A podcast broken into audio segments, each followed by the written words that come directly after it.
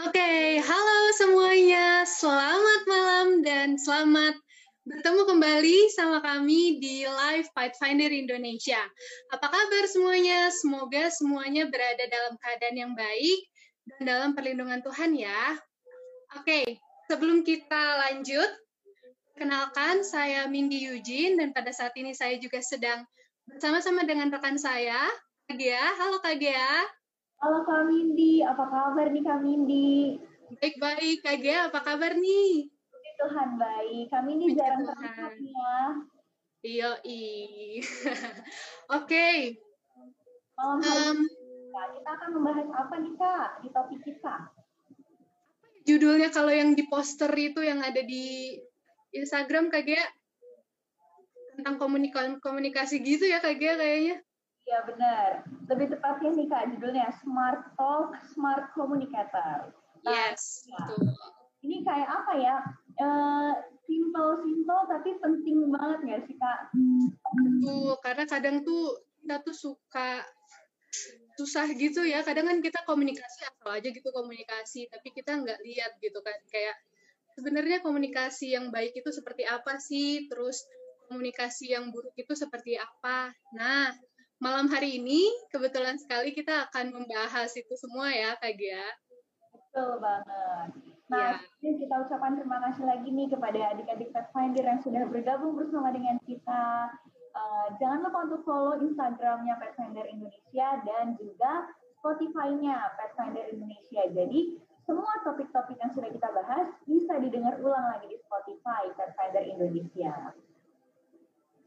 Betul. Nah, sebelum kita mulai podcast kita pada malam hari ini, mungkin kita bisa awali dengan doa buka ya, Kak Gia. Oke, Kak. Nah, doa bukanya boleh nih kayaknya Kak Gia aja deh yang doa buka deh. Oke, siap. Mari kita bersama-sama berdoa. Bapak di surga, terima kasih banyak Kau sudah mengumpulkan kami bersama-sama walaupun eh, kami berada di tempat yang jauh, tapi biarlah dengan firman yang akan dibawakan sebentar mengenai seminar, mengenai komunikasi, Tuhan yang akan berikan hikmat kepada kami, sehingga kami dapat eh, menjadi pribadi yang lebih baik lagi setelah mendengarkan podcast pada malam hari ini. Kau berkati setiap adik-adik Pathfinder dan juga kakak-kakak Pathfinder. Ampuni dosa sama Bapa dalam nama Yesus berdoa. Amin. Amin. Terima kasih Kak Gia. Oke, tanpa berlama-lama dan berbasa-basi. Nah, di sini kita juga sudah ada ya pembicara kita pada malam hari ini. Kalau kita lihat dari mukanya sih kayaknya ah siapa yang nggak kenal kan ya teman-teman ya. Benar. Tapi ya seperti inilah ya Kak Gia. Eh, formalitas lah formalitas supaya yang lain yang mungkin agak lupa-lupa sedikit jadi ingat lagi ini siapa ya kakaknya gitu.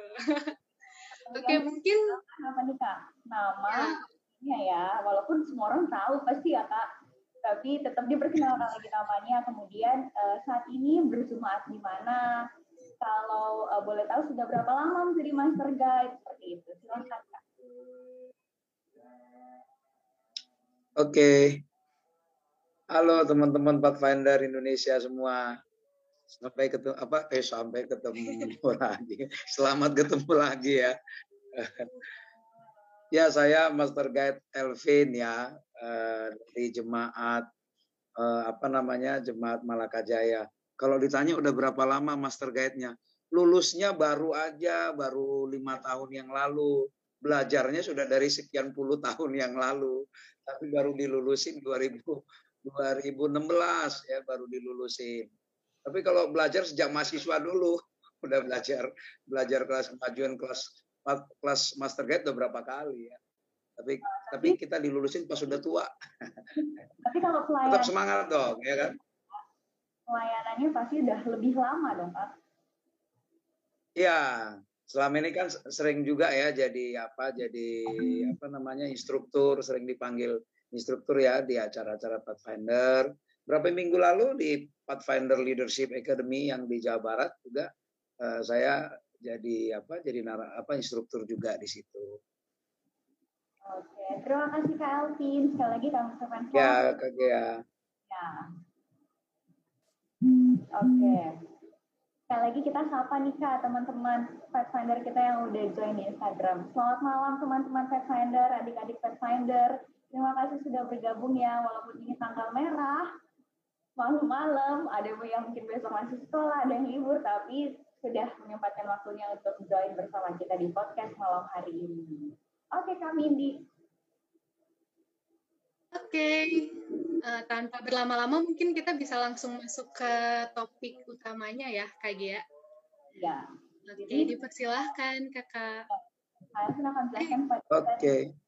materinya dulu. Iya, ya, betul, Oke. betul. Jadi ini nyampein materi dulu ya, 20 menit ya. Iya, Kak. Oke. Kalau gitu supaya adik-adik juga apa nggak kelamaan menunggu, saya juga pasang timer di sini ya supaya saya tahu waktu saya udah berapa menit. Oke, izinkan saya share screen ya uh, untuk pengantar materi kita. Kak Mindi, apakah udah kelihatan Kak Mindi? Sudah terlihat Kak Mindi? Kelihatan, kelihatan. Materi. Oke. Oke, judul besarnya Smart Talk, Smart Communicator. Lalu subjudulnya mengenai gosip, bohong, sama ngomong jorok. Ini sering banget nih anak-anak muda ya.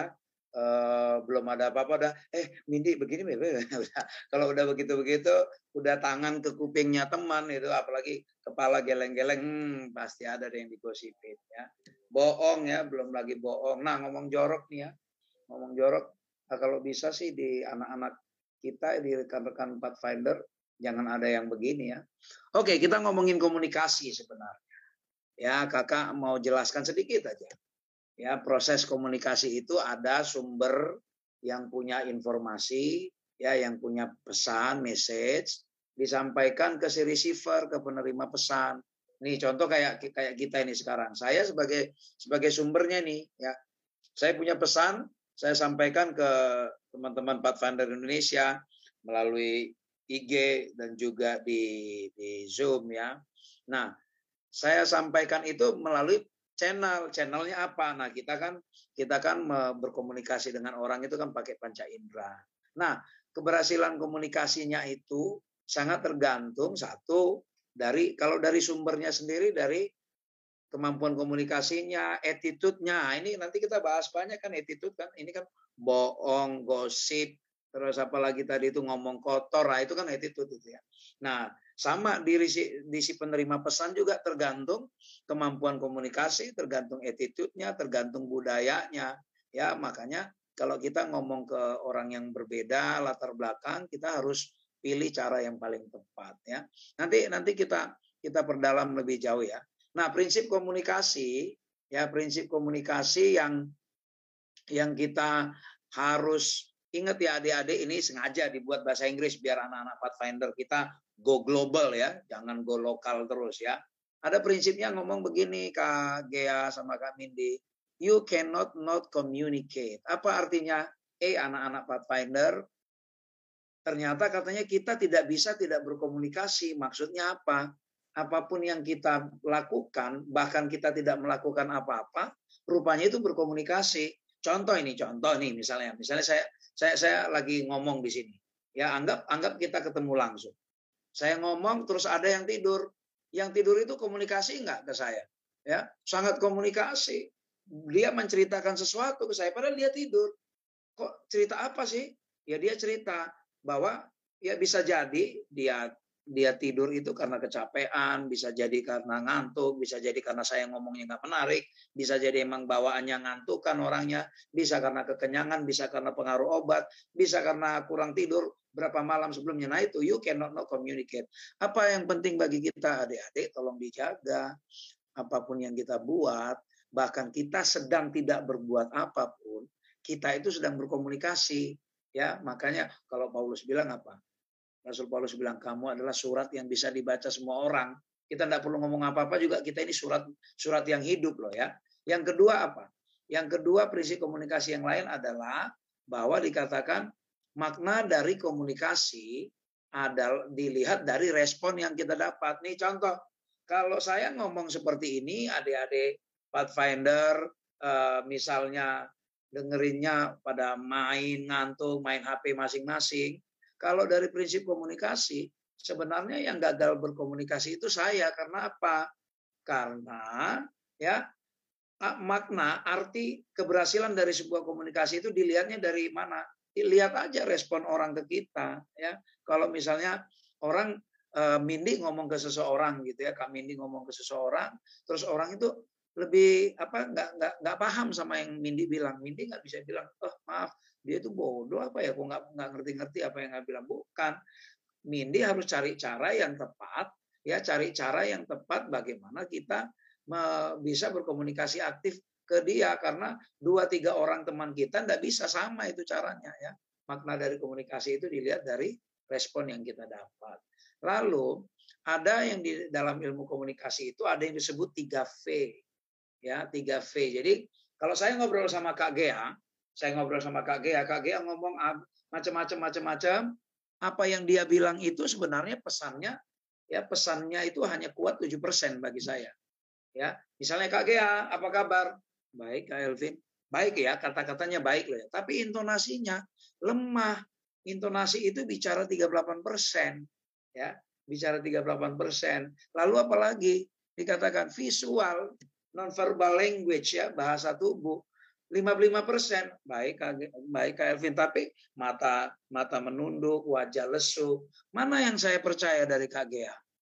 Kata baiknya atau intonasi dan dan wajahnya? Nah kalau menurut ilmu komunikasi visualnya itu lebih kuat bicara beserta beserta voice-nya dibandingkan pesan yang dia sampaikan ya. Ini ini kalau bagaimana kita cara menilai orang berkomunikasi ya. Nah keberhasilan komunikasi itu kan tergantung dari dua hal ya eh, Kak Mindi, Kak Gea, dan adik-adik yang lain. Keberhasilannya itu tergantung dari dua apa itu konten dan konteks. Apa itu konten? Konten itu isi kan ya. Konteks ya konteks ya situasi. Nah, jadi contoh ini contoh ya contohnya misalnya Kak Mindi punya hutang ke saya gitu ya. Kak Mindi punya hutang ke saya, janjinya dia balikinnya 14 Februari yang bulan lalu. Udah nyampe 14 Februari, saya telepon, Mindi belum balikin tuh. Ya, saya telepon nggak bisa, nggak mau jawab, WA nggak dibales, gitu ya. Uh, saya saya tanya apa namanya? Saya tanya ke papanya, uh, papanya juga nggak tahu gitu. Lalu ini sudah tanggal uh, eh, 11 Maret sampai sekarang ndak ndak dibayar juga lalu akhirnya apa? Uh, satu waktu ya contoh ya misalnya misalnya satu waktu katakanlah ada keluarga besarnya Mindi yang yang lagi berduka gitu ya lalu saya datang dong sebagai sebagai teman teman-teman sesama master guide datang untuk menyatakan bela sungkawa. Saya datang berdiri di sebelahnya Mindi Mindi uh, turut bela sungkawa ya oh iya Kak Elvin gitu ya. Uh, setelah itu Nggak berapa lama saya bisikin ke Mindi, Mindi, utangmu mana? Katanya janji 14 Februari. Nah ini lagi ada berduka ini. Ini ada berduka. Kira-kira reaksinya Mindi gimana? Wah bisa marah, bisa oh, merasa benci dia ya. Atau tapi gini Kak Mindi itu bukan pemarah. Dia dia tenang banget jawabnya. Dia bilang gini Kak Elvin, mau dua yang tidur di depan ini. itu uh, itu ekspresi kemarahannya kami kami Mindi ke saya. Nah, lo kok dia marah? Ya kan? Kok dia marah? Karena nggak tepat waktunya saya. Ya padahal salah enggak? Dari segi isi salah enggak saya ngomongnya? Enggak. Memang kami dia berhutang kok ke saya ya, memang dia berhutang kok. Ya, tapi apakah tepat waktunya enggak? Tepat. Nah, jadi ketika berbicara itu harus diperhatikan konten dan konteksnya nggak cukup hanya konten saja. Yang penting yang penting gue bener yang gue bilang. Nah, bisa begitu. Tetap harus dipilih cara yang paling tepat. Oke. Okay. uh, eh, bagaimana seorang yang disebut good communicator smart communicator smart talk itu gimana? Eh, ada orang pikir ya bahwa kalau orang yang banyak bicara itu dikira oh itu kemampuan komunikasinya bagus banget. Enggak ya enggak Kemau kemampuan komunikasi yang baik itu adalah ketika seseorang punya kemampuan active listening apa mendengarkan ya listening kan mendengarkan ya, bukan mendengar.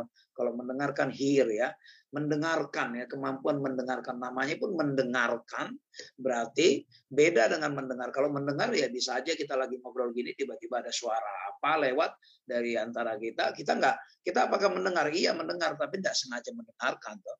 Tapi kalau mendengarkan active listening itu kita memang sengaja naruh perhatian ya.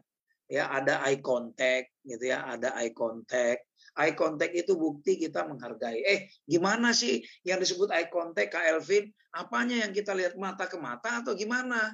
Apa iya mata ke mata? Kalau kalau Mindi lagi ngomong saya liatin matanya dia grogi juga kali ya gitu. Eh, lalu orang pikir ini apa sih? Pelotot-pelototan nah uh, tipsnya itu apa kalau yang disebut active listening kalau eye contact tipsnya itu buat dua jari kita dua jari di atas mata atau dua jari di bawah mata. Ke situlah arah pandangan kita ya. Itu yang disebut eye contact. Baru uh, apa uh, fokus ya, fokus kasih perhatian ya. Sekarang nih zaman gadget ya, enak nggak kalau kita kalau kita misalnya lagi ngajak ngomong teman lalu dia oh ya sambil megangin punya enak nggak? Nggak enak, enak banget ya, enak banget. Nah makanya kita harus kasih fokus benar-benar perhatian bila perlu ditambah ditambah dengan bahasa tubuh anggukan-anggukan ya. Oh, ada ungkapan, oh gitu. Terus terus ah gitu ya. Jadi itu itu itu active listening jangan bukan berarti kalau smart communicator itu bukan kita yang banyak ngomong ya, bukan kita yang banyak ngomong. Justru kita menjadi pendengar yang baik. Nah, apa yang kita dengarkan kalau di dalam active listening? Perhatikan setiap orang bicara apa sih inti pembicaranya itu yang disebut kata kunci. Lalu perhatikan emosi yang tersirat itu seperti apa? Emosi yang menyertai kata-kata yang dia sampaikan. Kayak tadi, apa kabar Kak Gea? Baik Kak Alvin. Nah, baik. Eh, ekspresinya, ekspresinya ya ada ekspresi yang tidak sesuai dengan emosi apa emosinya. Baik. Kata baik kok emosinya lesu begitu ya. Nah, ini ini ini ini diperhatikan. Lalu apa? Ada makna tersirat ya, ada makna tersirat. Mindi, ayo ke sana ya bantu aku dong begini begini begini. Um, gimana ya uh, aku lagi ada tugas. Oh sebentar sebentar aja deh. Uh, ketika mulai lama seseorang menjawab ada makna tersirat. Berarti dia ya berarti dia tidak bisa memenuhi permintaan kita. Jangan maksa. Ya kadang-kala kan begitu. Ada orang contoh ini kita anak apa misalnya katakan kayak Mindi waktu kuliah di di di tiga misalnya atau kita anak kos. Kita datang ke ke rumah teman ya kan? Kita mau ngajak dia keluar nemenin ke mana gitu. Um, aku ada apa? Nah, kalau udah mulai begitu perhatikan makna tersiratnya ya. Jangan berarti dia tidak happy ya jangan dipaksa. Ya kadang-kala oh dia mau kok jalan. Ya bukan karena masalah mau ternyata dia itu apa? Ternyata dia karena terpaksa sebenarnya good communicator itu sebenarnya kemampuan yang perlu kita latih adik-adik itu kemampuan bertanya Oh gitu. Terus ah ya bertanya bukan ngobrol terus. Lalu parafrase, tahu nggak parafrase? Mindi cerita banyak di nana nana. Ntar ntar ntar. Jadi uh, yang Mindi maksud itu begini. Ah itu parafrase ya. Parafrase ya. Lalu kalau ada yang tidak jelas diklarifikasi. Ntar itu tadi maksudnya apa? Ah itu klarifikasi ya. Itu klarifikasi. Lalu uh, apa pantangan dalam active listening? Pantangannya apa? Judgment. Dia ngomong kita sudah menilai ini, sudah menghakimi. Hmm, dari cara ngomongnya aja udah begini nih. Adalah tujuh turunan begini ada boleh tidak boleh ya judgment. Yang kedua apa asosiasi. Kamu kok kayak nggak temen nggak nggak nggak kayak temenku ya. Kalau temenku itu begini begini. Eh adik-adik ada nggak yang senang kita dibandingin sama orang lain? Nggak ada yang senang dibandingin sama orang lain. Nah itu asosiasi itu membanding-bandingkan ya membanding-bandingkan ke orang lain. Nah, lalu eh, apalagi eh, yang ketiga itu asumsi belum selesai ngomong udah menyimpulkan sendiri ya belum selesai ngomong temannya, ah, saya udah tahu maksudnya padahal bukan itu maksudnya. Itu asumsi ya.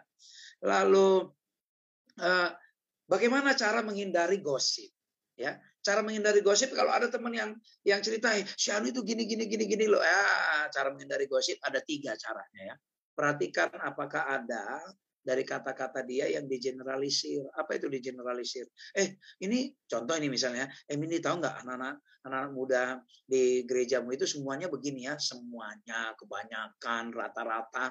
Itu itu ciri-ciri orang yang mengeneralisir. Lalu kita gimana mengklarifikasinya? Ntar, ntar, ntar. Lo bilang semua. Emang siapa aja? Eh, pokoknya banyak deh. Ya siapa? Ya ada deh. Ujung-ujungnya nanti merucut satu dua orang. Padahal kalau dari ngomongnya tadi mengeneralisir, dia kira semua gitu ya. Itu gosip ya. Menghindari gosip begitu. Coba klarifikasi, ada nggak yang digeneralisir? Lalu yang kedua, deletion. Ada nggak yang dia delete? Entar, ada lagi nggak yang belum kamu ceritain dari ini? Nah, itu ya. Nah, ada lagi nggak? Misalnya, misalnya katakan Gea berdebat nih sama sama Kak Andre. Lalu si Gea e, mau cari dukungan ke Mindi, dia datang ke Mindi, ya kan? Dia ada kalau kalau kalau Gea mau didukung, pasti ngomongnya gimana?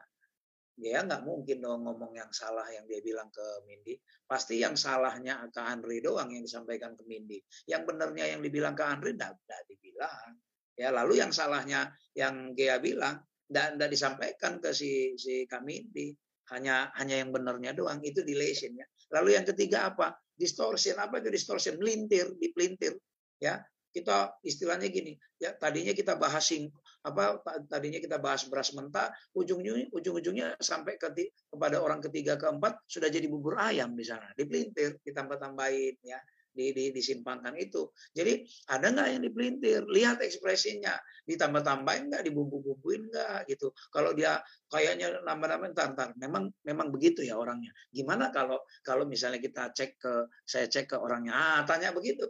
Nah, kalau orangnya mulai salah tingkah ya berarti dia ada gosip nih, ada gosip ya. Nah, apa kata firman Tuhan? Hendaklah kata-katamu senantiasa penuh kasih, jangan hambar, sehingga kamu tahu bagaimana kamu harus memberi jawab kepada setiap orang. Jadi kalau ngomong itu jangan asal ngomong. Ya, baik gosip itu kan asal ngomong ya. Berita yang belum benar asal ngomong ya. Kalau gosip ada juga sih gosip positif ya. Kita membicarakan orang lain tapi hal positifnya yang kita bicarakan. Lalu eh, senantiasa penuh kasih itu apa? Jangan kasar ya Orang-orang yang suka ngomong kasar itu kenapa ya orang ngomong kasar? Satu, karena dia biasa hidup dalam kekasaran di rumah. Ya, bisa jadi ya karena memang di rumahnya itu toxic people semua ngomongnya ngomong kasar semua dan bagi mereka udah biasa ngomong seperti itu. Lalu ketika dia ke, ke orang lain ya dia kasar ngomongnya. Jangan hambar ya, jangan hambar apa apa maksudnya jangan hambar. Kayak enggak ada ekspresi, tidak menyemangati orang ya, tidak menyemangati orang apalagi bohong Ya bahaya lidah ini kan bahaya ya. Nah, gimana caranya supaya kita menjadi supaya smart talk dan smart communicator gitu ya. Bagaimana Amsal 17 ayat 27 sampai 28 saya senang sekali nih ya. Kalau mau kita dianggap bijak, apa dia bilang? Orang yang berpengetahuan itu semakin pintar seseorang, justru semakin menahan perkataannya. Nah, istilah kami ya saya kebetulan background psikolog ya. Lalu kalau ketemu orang, ih bisa dong baca kepribadian saya begini begini begini. Saya bilang justru semakin banyak kami belajar psikologi, semakin takut menilai orang. Nah, itu ya. Semakin tinggi ilmunya orang, orang itu makin makin lebih banyak diam karena dia khawatir jangan-jangan ada lagi orang yang lebih pintar daripada saya salah ngomong. Ayat 28 apa? Kalau kita bodoh, supaya tidak ketahuan bodoh, tahu nggak gimana caranya? Nih tipsnya nih menurut Raja Salomo. Lebih baik dianggap di apa diem, diem tapi sok tampang serius gitu gitu ya lebih baik berdiam diri. Disangka kita berpengertian ketika kita diam dibanding semakin banyak bicara kita nanti semakin kelihatan bodohnya, ya semakin kelihatan bodohnya. Itulah kira-kira ya adik-adik ya yang saya mau sampaikan sebagai pengantar. Tentu nanti kan kita ada sesi tanya jawab. Nah, kita bahas lebih banyak lagi di sesi tanya jawab ya Kak Mindi dengan Kak Gea ya. Saya kira cukup ya sampai di situ. Wah, luar biasa. Terima kasih banyak Kak Elvin. Ini uh, apa hal yang harus kita perhatikan ketika kita berbicara? Kita juga nih kami di hari ini kita harus hati-hati juga nih berbicaranya karena kita udah dengerin materinya. Oke, Kak Elvin. Udah ada pertanyaan yang uh, harus kita tanyakan nih mengenai gosip.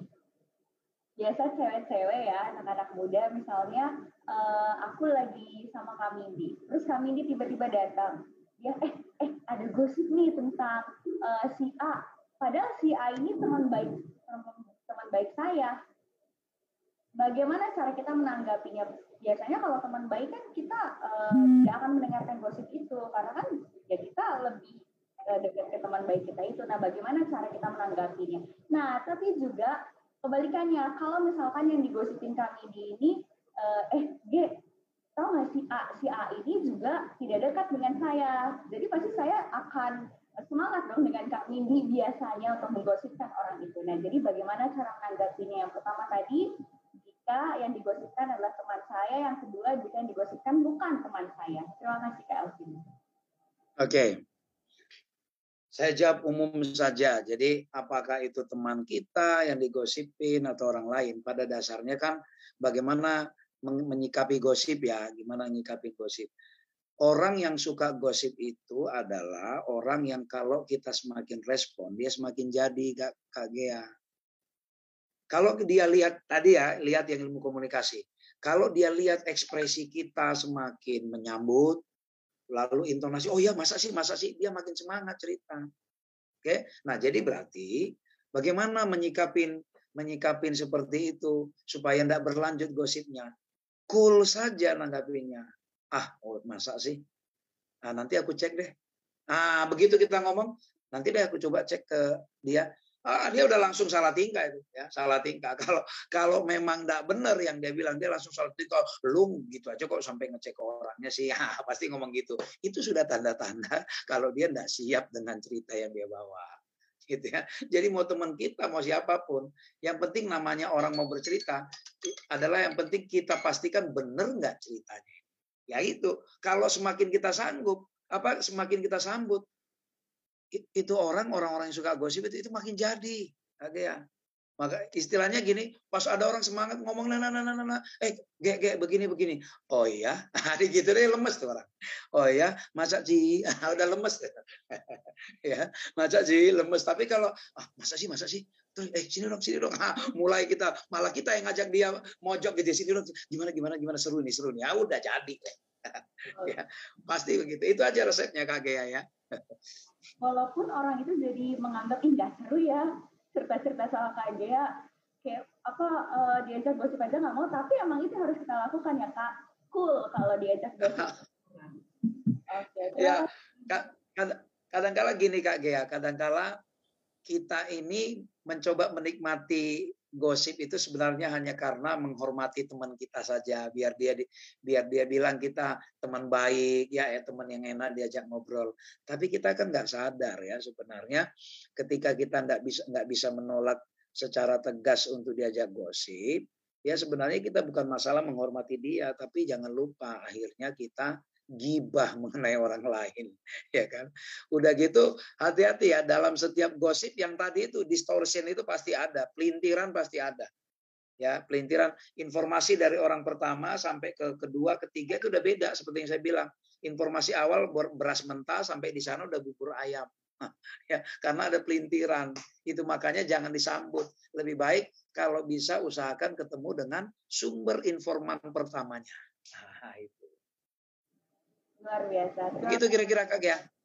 Ya Kak, terima kasih. Walaupun emang terkadang kita ini untuk pullnya itu susah ya Kak ya. ya.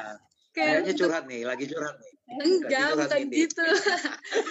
ya enggak gitu lah. Nah, um, aku juga mau tanya dong, uh, gimana kalau hmm. misalnya konteksnya nih, Gea kasih uh, satu informasi yang informasinya itu benar apakah itu tergolong di dalam gosip atau bukan?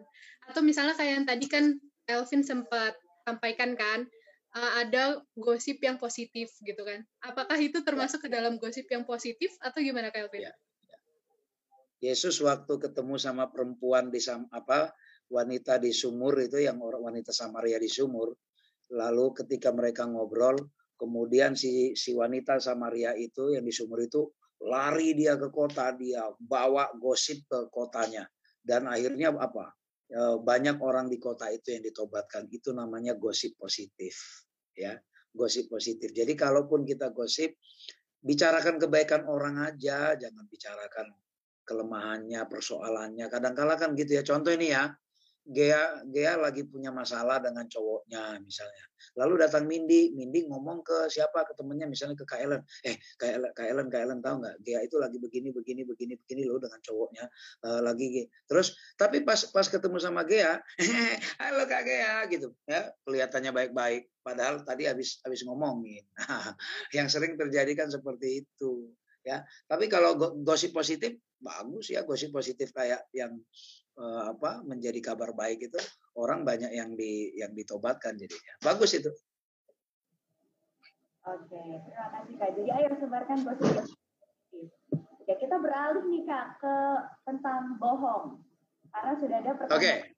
teman kita di uh, Instagram dari o. Uh, six, mohon maaf kalau bacanya salah ya. Uh, kalau berbohong demi kebaikan boleh nggak Kak? Kemudian yang kedua, tips untuk kebal dengan fitnahan orang dong Kak. Wah, luar biasa. Oke, boleh nggak sih bohong demi kebaikan? sih? Ini istilahnya white sin ya, doa dosa putih ya kan, white sin ya. Jadi boleh nggak sih? Sin is a sin, ya sin is a sin. Uh, mau dia putih, mau dia hitam, sin is a sin, gitu ya. Tetapi uh, apa namanya? Uh, tentu contoh dosa putih itu kan kayak waktu perempuan uh, yang menyembunyikan dua pengintai itu ya. Dia sembunyikan lalu datang uh, orang bertanya mana ada tadi ada orang sini enggak ada enggak ada dia bilang ya enggak ada dia dia sembunyikan bagus ya dia menyelamatkan dua pengintai itu tapi jangan salah ya wanita itu enggak kita enggak bisa hakimin salah karena dia memang enggak tahu sebuah kebenaran menurut dia itu benar ya. Tetapi kalau kayak kita yang sudah tahu uh, sin apa bohong adalah dosa ya sin is a sin ya. Even though it is a white sin ya sin gitu ya. Sebisa mungkin ya yang terbaik adalah yang terbaik adalah tetap bicara apa adanya. Tetapi yang tadi konteks ya pilih waktu yang tepat pilih cara yang tepat. Nah itu itu yang pertama ya langsung saya jawab yang kedua ya oh, boleh kak yang kedua, gimana sih supaya kebal sama fitnahan orang? supaya kebal sama fitnahan orang. Ada sebuah ungkapan begini. What you resist will persist. Apa yang berusaha kita tolak, kita ya justru itu akan semakin persisten menyerang kita. Ya, semakin kita pikirkan sebuah ejekan, fitnahan dari orang lain, semakin tersiksa kita. Orang yang ngejek makin senang, kita tersiksa. Jadi, bagaimana supaya supaya kebal sama fitnahan orang? Ya tadi don't resist. Nggak usah di, jadi cuekin aja. Kenapa orang memfitnah? Karena hanya dengan cara itulah dia bisa menjatuhkan kita. Karena dia tidak punya cara yang lain ya. Tidak punya cara yang lain. Jadi ngapain ngurusin orang yang mau jatuhin kita? Pernah dengar pernah dengar cerita itu kan yang yang ada apa namanya uh, burung elang yang terbang dari semua jenis burung kan burung elang ini yang paling ditakutin. Lalu ada burung gagak yang kecil, hanya burung gagak yang berani matok kepalanya burung elang. Dia naik ke leher ke badannya burung elang, dipatok-patok itu. Tahu? Tapi tahu enggak? Burung elang itu apakah burung elang itu jatuhkan dia? Enggak. Tahu apa yang dilakukan? Dia bawa terbang tinggi terus. Tinggi terus terbang tinggi. Ternyata apa? Burung gagak itu sesak nafas di ketinggian, jatuh sendiri mati. Nah, jadi kalau ada yang berusaha menjatuhkan kita, tidak usah mau kita jatuh bawa aja tinggi. Apa artinya? Biarin aja ya, kasih dia kesempatan seluas-luasnya gitu. Nanti akhirnya jatuh sendiri dia. Dia sendiri nanti yang datang minta maaf sama kita Kak Gea dan Kak Miti. Ya, itu jadi what you resist will persist. Jadi supaya tidak menyiksa ya jangan dipikirin. itu aja. Oke Kak Gea. Oke, terima kasih Kak. Oke Kak, um, ada lagi nih Kak pertanyaan masuk dari elfrans.w. Pertanyaannya, apa nih Kak yang mempengaruhi orang-orang untuk berkata kasar dan berbohong? Oke. Pertama ya, kita bahas yang kata kasar. Kenapa orang berkata kasar? Ya kan? Ya, tadi kita, eh, saya udah kasih sedikit. Karena dia kemungkinan besarnya terbiasa hidup di dalam lingkungan yang kasar. Satu. Yang kedua, ya, yang kedua, eh, dia berpikir bahwa dengan kekasaran ini dia bisa mencapai tujuannya, mendominasi orang lain. Kalau dia kasar, dia apa keluarkan eh, kata-kata yang mengancam lah, yang menghina lah ya. Lalu dia pikir dia bisa mencapai tujuannya melalui itu. Kenapa seperti itu? kemungkinan dia juga biasa mengalami tekanan-tekanan seperti itu. Ya orang-orang yang misalnya kayak Mindi, kalau Mindi tidak pernah dikasarin, susah juga dia kasar ke orang lain. Tapi kalau biasa dikasarin, ya kalau biasa dikasarin itu gampang banget kasar. Nah, lalu bohong. Kenapa orang bohong? Nah, biasanya orang bohong itu karena apa? Dulu waktu anak-anak misalnya, ketika dia melakukan kesalahan, lalu ditanya oleh orang tuanya, apa orang tuanya, dia ngaku, sudah ngaku tapi masih dihukum. Lalu suatu waktu dia melakukan apa ada sesuatu di rumah, ditanya orang tuanya, dia sudah mencoba jujur, tetapi orang tuanya memaksa. Lalu akhirnya apa dia pikir? Jujur salah, bohong salah, mending bohong. Nah, itu satu yang mending bohong. Itu satu. Tapi oke okay lah itu kan sudah berlalu ya, itu sudah berlalu. Nah itu jadi nggak bisa kita salahkan kondisi dulu. Lalu yang kedua, kenapa orang bohong? Ya sekali lagi orang-orang yang berbohong dan orang yang berkata kasar ini ada ada sebuah pelajaran namanya handling difficult people. Ini orang termasuk orang difficult people. Orang bohong itu kan ada tujuan.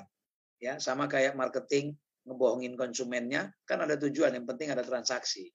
Kan gitu toh? Ada tujuan. Hanya dengan cara itu dia dia bisa lakukan. Ya, jadi yang pasti ada tujuan yang seandainya dia jujur, dia tidak dapatkan tujuan itu. Maka dia lakukan dengan cara bohong. Itulah kira-kira. Waktunya masih ada ya? Saya jadinya singkat-singkat jawabnya. Masih apa-apa Karena emang banyak nih pertanyaan yang masuk nih. Selanjutnya nih Kak, uh, masih mengenai kata kasar yang tadi. Gimana kalau kata kasar itu dipeleset-pelesetin? Karena banyak kata kasar yang dipelesetin. Nah itu apakah masih termasuk dalam dia berkata kasar atau uh, mengeles? Ah enggak kan maksudnya ini. Nah itu bagaimana Kak? Ya, ya, ya. Sebuah tulisan dari pena inspirasi mengatakan apa? Kata-kata mewakili pemikiran mereka. Kalaupun kata-kata itu diplesetkan, itu tetap representatif perwakilan dari apa yang ada di pikirannya. Ya, misalnya ANJ bintang R, nah, itu kan, ya toh, itu kan plesetan dari kata guguk gitu ya, ANJ bintang asterik R gitu kan, nah, itu lalu jadi menjadi kata yang biasa gitu ya. Nah, itu apa sebenarnya? Itu tetap kata-kata mewakili pemikiran seseorang itu. Ya, jadi kalau apakah itu tetap dibilang kata kasar? Iya, tetap kata kasar. Tapi enggak, gue enggak ngerasa iya. Karena apa? Karena sudah biasa. Kalau kita sudah biasa, akhirnya enggak sadar lagi kalau itu kasar. Sama kayak Mindy dan Gea, ketika melakukan satu kesalahan, pertama sekali itu kan dagdikduk sekali. Pertama Mindy bohong misalnya gitu, itu dagdikduk kita. Tapi kalau sudah keseringan bohong, kita tidak merasa lagi bahwa bohong itu salah. Karena apa? Karena sudah terbiasa. Pernah ada tahu kan daerah Bantar Gebang di daerah Jakarta sini Bekasi ya, ada daerah Bantar Gebang. Kalau orang di situ yang tinggal di situ, hidungnya udah nggak ngerasa bau. Tapi coba Gea datang di situ. Dari Jawa aja udah bau. Kenapa? Karena belum biasa dengan lingkungan yang jorok.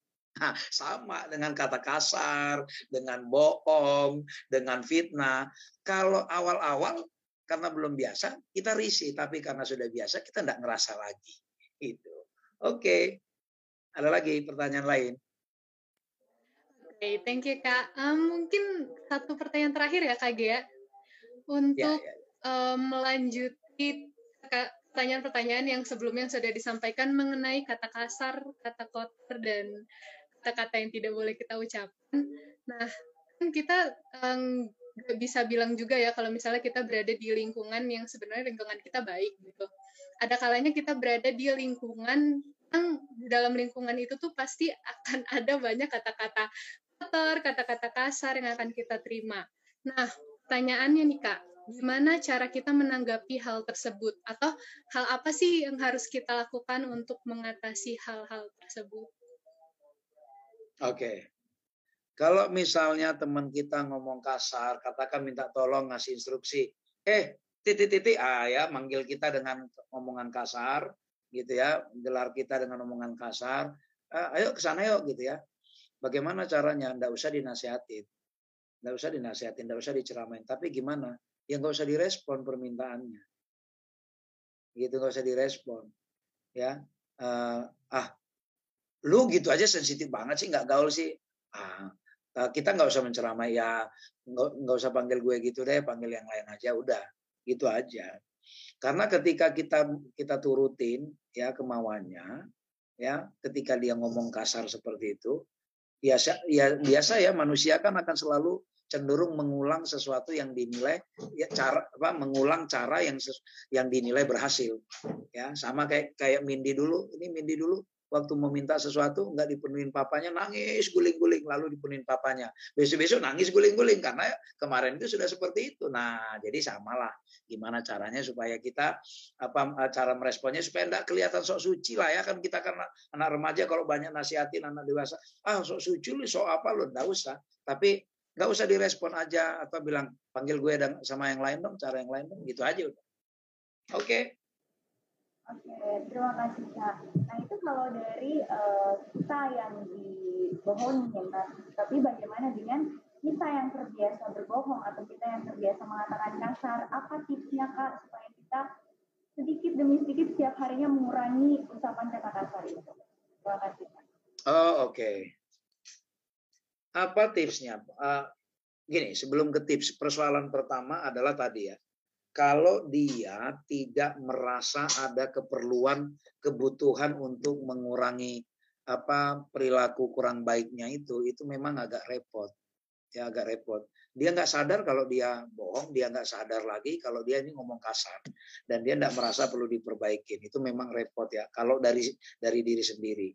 Tapi uh, apa tipsnya supaya kita supaya kita bisa mengurangi seperti itu? Coba sekali-sekali tanya ke orang lain ya kan gini ya kalau kita mau mau memperbaiki diri itu kan dari dua cara ya kak Gea ya dan kak Mindi. Satu cara adalah introspeksi. Ya introspeksi. Kita suruh dia introspeksi susah kak Gea dia nggak dia nggak ngerasa kok kalau bo, dia bohong dia nggak ngerasa kok kalau dia ngomong kasar. Berarti cara pertama tidak mungkin ya kalau gitu cara kedua. Cara kedua adalah minta feedback minta tanggapan orang lain eh menurut lu gue gimana sih? Gitu. Lu itu tukang bohong. Nah biasanya kan teman dekatnya gitu ya lu itu baik sebenarnya tapi bohong lu itu atau kalau enggak lu baik tapi maaf ya mulut lu itu kayak kebun binatang isinya. Gitu. Udah pergi udah giliran ngomong gitu oh lu masa bisa aja sih? Ya jadi artinya apa? Kalau kalau tadi kak Gia nanya gimana tipsnya? Kalau kita tidak merasa coba minta tanggapan orang lain menilai kita. Karena apa Ya Kak, Kak Mindi ada ya pernah belajar Johari Window ya di istilah psikologi ya. Johari Window itu begini, ada hal yang kita tidak tahu dari diri kita, tapi orang lain tahu. Nah itu ya, itu makanya kita perlu minta pendapat tanggapan orang lain. Kalau introspeksi itu adalah ada hal yang kita tahu tapi orang lain tidak tahu. Nah itu ya. Tapi kalau yang ini ada hal yang kita tidak tahu dari diri kita, rupanya orang lain tahu, orang lain lihat dari diri kita. Nah itu ya KGA ya. Tips yang luar biasa nih. Jadi kita harus mau uh, rendah hati untuk nanya ke orang. Itu seperti apa? Terima kasih banyak Kak Elvin untuk uh, materi yang luar biasa, tips yang luar biasa, walaupun waktunya singkat tapi banyak banget tips yang udah kita dapetin ya teman-teman yang kami di jadi uh, semoga setelah mendengarkan podcast ini kita bisa belajar untuk uh, menghindari gosip, menghindari berbohong dan menghindari berkata kasar. Itu harapan kita semua. Ya. Oke, okay. uh, untuk uh, menutup uh, podcast kita pada malam hari ini, sebelum kita akan tutup dengan doa tutup, kita akan berfoto dulu nih. Jadi teman-teman yang Oke. Okay. Nah, teman-teman yang Gayanya gimana ini gayanya? Gimana kami dia ada ide gaya? nggak ada nggak ada pemandu gaya, ya udah deh gaya sendiri-sendiri. Ya, teman-teman. Ya, sebebas-bebasnya kayaknya kage ya. di screenshot aja nih. Biasanya kan Apa biasanya begini lah gimana? Dapat senyum aja kak, kita senyum aja. Ya, Oke, okay, senyum aja ya. Ya, Kak, senyum selama 5 detik. Teman-teman boleh silahkan screenshot atau jadi ini sudah foto bersama. Oke. Okay.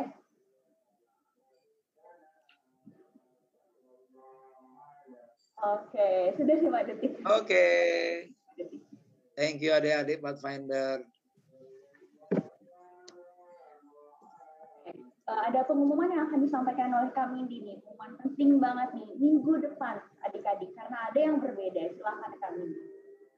Oke, okay, adik-adik semua, teman-teman semua yang sedang menonton, pengumuman untuk kita semua uh, live kita di Pathfinder Indonesia sekarang jadi berubah ya Kak Gia. Jadinya hari Kamis malam, setiap Kamis malam, bukan hari Jumat malam lagi. Setiap hari Kamis malam jam berapa ya Kak ya? 18.45. Nah, oh. jadi untuk nanti yang kalian mau selanjutnya ikut lagi live, live-nya kita di hari Kamis jam 18.45. Oke, terima kasih kami ini untuk pengumumannya. Pengumuman kedua nih teman-teman. E, minggu depan kita tidak ada podcast dulu. Tapi jangan sedih karena kita ada Vesper gabungan bersama Pathfinder Indonesia. Kita akan adakan lewat Zoom nih, jadi semuanya bisa join lewat Zoom kita akan segera uh, share posternya. Ini nanti teman-teman bisa lihat infonya, jadi tetap dicek terus sosial medianya Pathfinder Indonesia karena akan ada info-infonya mengenai Vesper minggu depan ya, 19 Maret. Uh, kita akan mulai pukul 18 WIB waktu Indonesia Barat. Oke, jadi untuk teman-teman jangan lupa ya gabung Vesper sama-sama ya Kak Gea biar kita sama-sama ketemu lagi sama teman-teman kita yang lainnya. Biasanya kita cuma podcast doang, hanya kita yang terlihat, tapi minggu depan kita akan saling bisa melihat. Iya, kita bisa melihat lebih banyak lagi ya Kak Gia. Betul. Uh, kita akan tutup dengan doa tutup, tapi sebelum doa tutup nih Kak Elvin, boleh sampaikan satu kalimat singkat uh, closing statement okay. untuk teman-teman kita. Oke. Okay. Berpikirlah sebelum berkata-kata dan katakanlah apa yang sudah Anda pikirkan baik-baik. Saya kira itu saja ya. Terima kasih Kak, luar biasa. Boleh sekalian doa tutup Kak? Terima kasih. Oke, kita doa. Allah Bapa di surga, kami puji, kami besarkan namamu, kami memiliki kesempatan untuk berbincang-bincang, untuk memperbaiki perilaku kami, terutama agar kami tidak suka untuk bergosip, berbohong, dan juga berkata kasar, karena itu hanya menyakiti sesama kami manusia dan akan mengecewakan Engkau sebagai Tuhan kami.